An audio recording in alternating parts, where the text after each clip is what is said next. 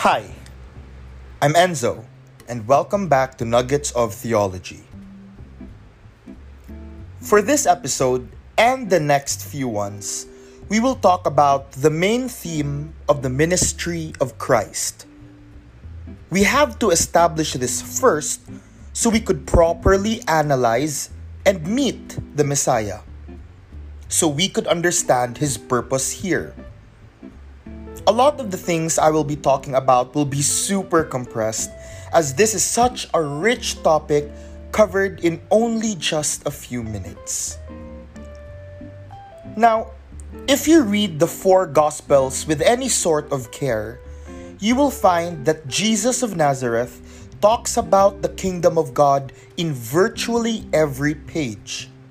In fact, Jesus lived, suffered, and died proclaiming the kingdom of God.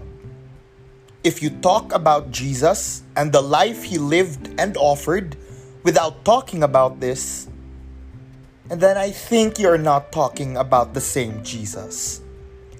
So let's make this clear. The main, central, and maybe even only theme of Christ's ministry is the kingdom of God. Sometimes referred to as the kingdom of heaven in the gospel according to Matthew. Naturally, the next question is but what is the kingdom of God? The quick answer is it is not a place.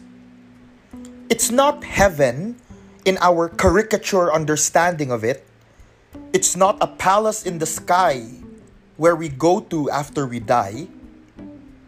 The kingdom of God is not a place. Sure, in the book of Psalms, you hear about it sung as paradise. Yes, in the book of Isaiah, you will read about the kingdom as a holy mountain. But read the Bible again, particularly the Gospels, and you will notice that Jesus almost never describes the kingdom of God as though it were a place. Why? Simple. Because it isn't. When people ask Jesus about the kingdom, Jesus would respond vaguely with parables or would exhibit acts of notable kindness. When asked about the kingdom, Jesus would perform miracles. He never really answered the question directly, and again, never really described the kingdom of God with adjectives as though it were a place. So, if it's not a geographical region, and if it's not a place, and if it's not a mansion in the sky, what is the kingdom of God? The kingdom is a state of existence where God reigns supreme, where God is king. Kingdom. Alright, fine, sure, easy enough, basic the kingdom of God is a state of reality where God is king. So what? That's basic Christian living education. We've been taught this since we were kids. Not quite. Many people still interpret Jesus' notion of kingdom of God as purely heaven, as a castle on the clouds. And many people still get the inaccurate understanding of who God is for lack of better words. So, if the kingdom is a situation in where God reigns supreme, who is God?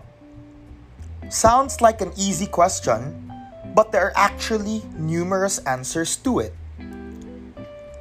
But we have to remember to think of God as human, to think of God as a celestial person would be too selfish, too anthropocentric of us.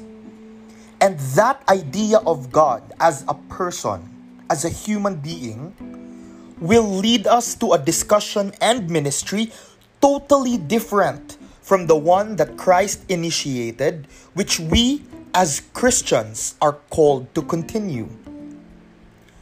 God, in the words of many theologians, is the name of Christianity's ultimate reality. God is our ultimate reality. God is something and fine, someone we should strive for, something we should work and gear our lives towards. God is the end goal, the ultimate. Moreover, a prominent Christian theologian by the name of Paul Tillich tells us that every person on earth, Catholic or not, has different ultimate realities. It's just that for Catholics, for Christians, our ultimate reality is called God. Not necessarily God, but an ultimate reality called God. So, wait, then who is God exactly? Well, the answer varies for every person. Paul Tillich, though, also reminds, if not warns us, that ultimate realities are not tangible. They are not physical, not material. They are not idols, nor are ultimate realities persons. So, if our ultimate reality as Christians is called God, and an ultimate reality is not someone or something we can hold and touch, and if God is different for every person, what is God? Well, for one person, God is mercy, God is peace, God is justice, God is joy. God is love. Therefore, the kingdom of God is a state of existence, a situation in where love, mercy, peace, justice, and joy governs the entirety of creation. God reigns in that reality. He is king in that reality. This is what Jesus Christ preached. He lived, suffered, and died preaching this truth about the kingdom of God. A God that is totally love, totally mercy, totally peace. The kingdom of God, then, is a version of reality where the world is covered and governed with nothing but love, peace, mercy, justice, compassion, acceptance for one and for all. And we, the church, must continue this preaching, this proclaiming. We must continue Christ's ministry in this way. Growing up, we were taught that Jesus came to the world to save sinners. And that's true, yes. But we've distorted this truth selfishly. Jesus did not come to the world just to be crucified in our place so that we may have eternal life. How selfish of us that would be. The Son of God did not become human in Jesus Christ to bring us to heaven. He came to the world to bring heaven here to make the kingdom of God a lived reality for the people of the world. Your kingdom come, your will be done on earth as it is in heaven.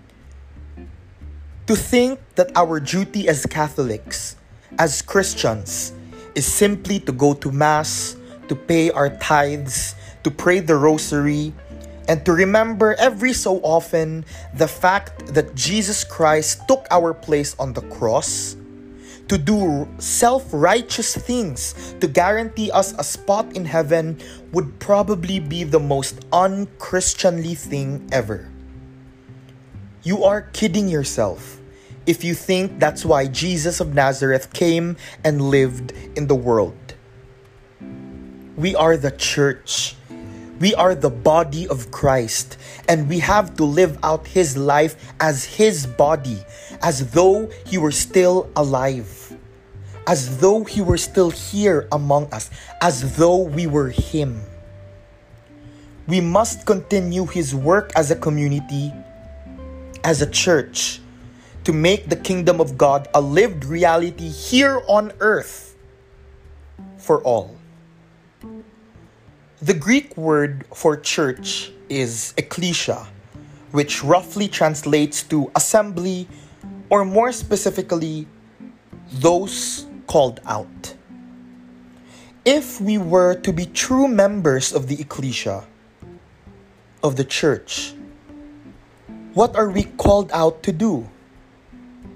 Simple to live like Christ, to proclaim the kingdom of God and draw humanity closer to that reality, to that situation in where God reigns supreme. This is what we are called out to do. This is our misa, Greek for mission, which we now use to refer to the Holy Mass. This indeed is our mission as the flock of the crucified and resurrected shepherd. It is a difficult job. By God, it is. But if it were easy, Jesus Christ wouldn't have been murdered on the crucifix. Being a Christian is not supposed to be an easy job. But no matter how futile and how hopeless it may seem a lot of times, we do our misa. We do our mission anyway, so that at least the Savior, Christ, the Anointed One, so that Jesus of Nazareth would not have died in vain. Thank you and I'll see you all again in the next episode.